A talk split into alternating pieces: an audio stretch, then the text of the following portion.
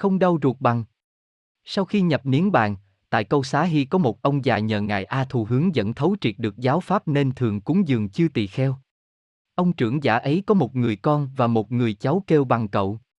Khi ông trưởng giả gần lâm chung, mời ngài A Thù đến chỉ chỗ cất vàng bạc và thưa với ngài A Thù rằng Sau khi con qua đời, hai đứa nhỏ này, đứa nào tín mộ Phật, Pháp thì ngài chỉ chỗ cất của báu đó cho nó. Vị trưởng giả ấy thưa xong liền trút hơi thở cuối cùng. Sau một thời gian khi hai đứa trẻ thành niên, ngài A Thù xét thấy đứa cháu của ông trưởng giả lại mến mộ Phật, Pháp, còn đứa con ông ta lại hoan nghịch nên ngài A Thù kêu người cháu của ông ta đến chỉ chỗ chôn cất của báu ấy. Con ông trưởng giả nghe được việc đó, liền đến ngài A Nan hỏi. Của cha mẹ để lại, ai được hưởng? Ngài A Nan trả lời.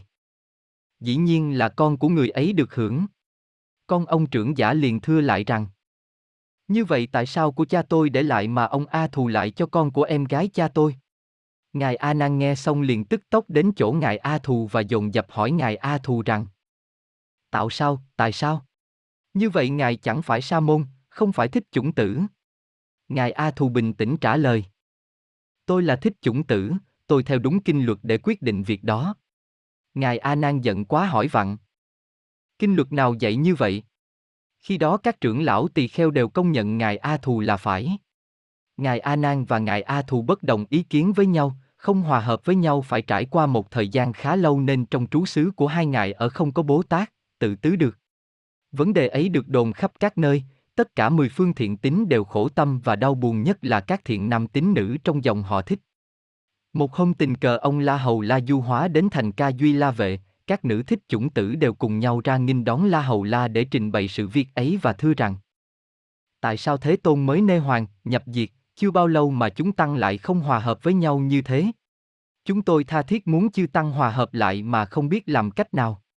Xin La Hầu La chỉ vẽ cho. Ông La Hầu La hướng dẫn. Việc đó dễ lắm. Khi nào ngài A Nan đến đây các người ai có con nhỏ khi ra nghinh đón ngài nhớ bồng theo, vừa gặp ngài thì bỏ nó xuống đất. Dĩ nhiên là nó khóc. Chắc chắn ngài A Nan hỏi tại sao các người bỏ nó xuống đất và ngài sẽ bảo bồng chúng nó lên. Khi ấy quý vị thưa rằng khi nào trưởng lão, A Nan, và ngài A Thù hòa hợp thì chúng tôi mới bồng chúng nó lên. Ông La Hầu La hướng dẫn như vậy xong, tiếp tục lên đường du hóa.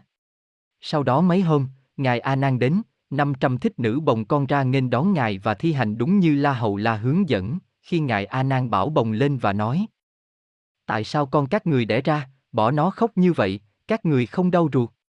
Các tín nữ dòng họ thích liền thưa lại rằng: Dĩ nhiên là chúng tôi đau ruột, nhưng không đau ruột bằng.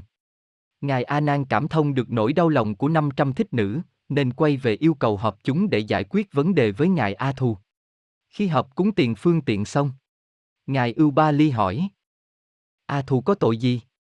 Ngài A Nan liền thủ lễ thưa rằng: Ngài A Thù không có tội gì, chính tôi mới là người có tội. Khi nghe Ngài A Nan thưa như vậy, trong chúng xúc động đến nỗi đều chảy nước mắt. Ngài A Nan liền đến trước Ngài A Thù để sám hối. Vài ngày sau tin ấy loan truyền khắp nơi, mười phương thiện tín, nhất là các thích nữ lũ lượt kéo nhau đến đảnh lễ cúng dường vui mừng không xiết kể.